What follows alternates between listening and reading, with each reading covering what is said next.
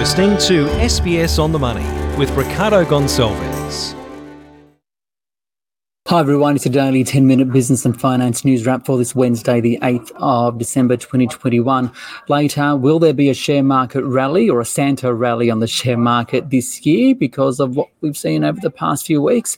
But first, let's start with changes potentially to Australia's payment system. The federal government seeking to make some of the largest reforms in the nation's payment systems in a quarter of a century.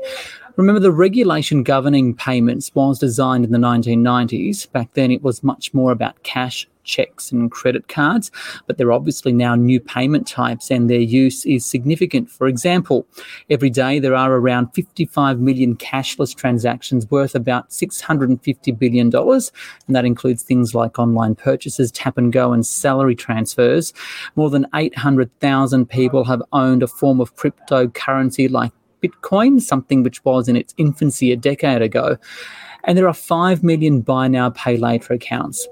The Treasurer, Josh Frydenberg, spoke earlier at the Australia Israel Chamber of Commerce and outlined a number of changes he's seeking. Firstly, we're modernising our payment system so that there's a much broader definition of what is a payment system. Right now, buy now, pay later is not subject as a payment system. We will be therefore able to get greater transparency around prices and we'll be able to ensure a more level playing field for access to new entrants. And the Treasurer will have more authority to make those decisions about designation of new payment systems. Secondly, with respect to cryptocurrency, we're going to require that if you're a business buying and selling cryptocurrency, you have to have what is called an AFSL, an Australian Financial Services Licence. Because we want consumers to be able to have the certainty and the integrity that when they're engaging in this trade, that the intermediaries, the parties that they're dealing with, have that AFSL and that licence and therefore that oversight. And finally, we're going to work with the Reserve Bank of Australia to assess the feasibility of Australia having its own central digital currency, backed by the Reserve Bank. Now, China is leading, leaning in in that area. Other small countries have moved in that area, but Australia would be one of the first globally to take such action. Now, of course, the uh, the Reserve Bank today did also uh, make a, a, bit of a statement on it. It released uh, a research report that took about a year and found that such a currency, a a, um, a central bank digital currency had merit for use in wholesale financial market transactions. So that's things like the money markets and could lead to efficiency gains. So some developments there. Let's go now to the Australian share market, which rose for a fourth consecutive day. The S&P ASX 200 up 1.3% to 7,405. Uh, Zip, the best performer on the 200, up almost 11% on the back of a profit upgrade. And the miners also did very well as the iron ore price continued continue to climb. For more, I spoke earlier with Niv Dagan. He is the founder at Peak Asset Management. It's to do with the, the RBA and the tapering program. Uh, RBA did come out saying interest will remain low. We're seeing the NASDAQ up over 3% in US trades, really strong job reports. Retail sales are strong, and the market's expecting a strong uh, COVID led recovery uh, leading into Christmas.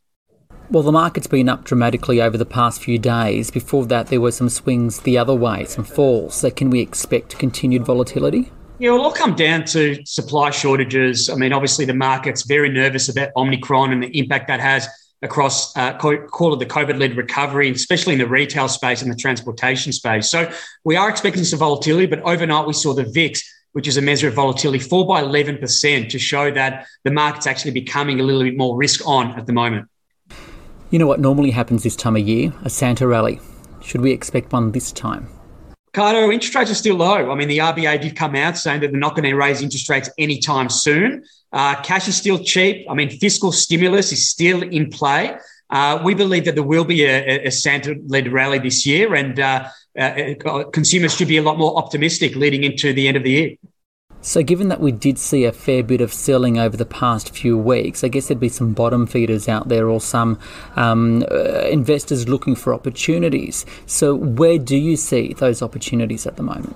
It's a good question. I mean, we've seen gains across commodities. So, oil was up about 4%, iron ore up 8% in uh, late trade. So we've seen commodities, especially on the back of the recovery. Um, that's really important. The, the big standouts for the sectors in 2021 telecommunications up 25% uh, this year, uh, consumer discretionary up 19%, and healthcare up 7%. So those sectors we believe will perform continued strongly leading into first quarter next year.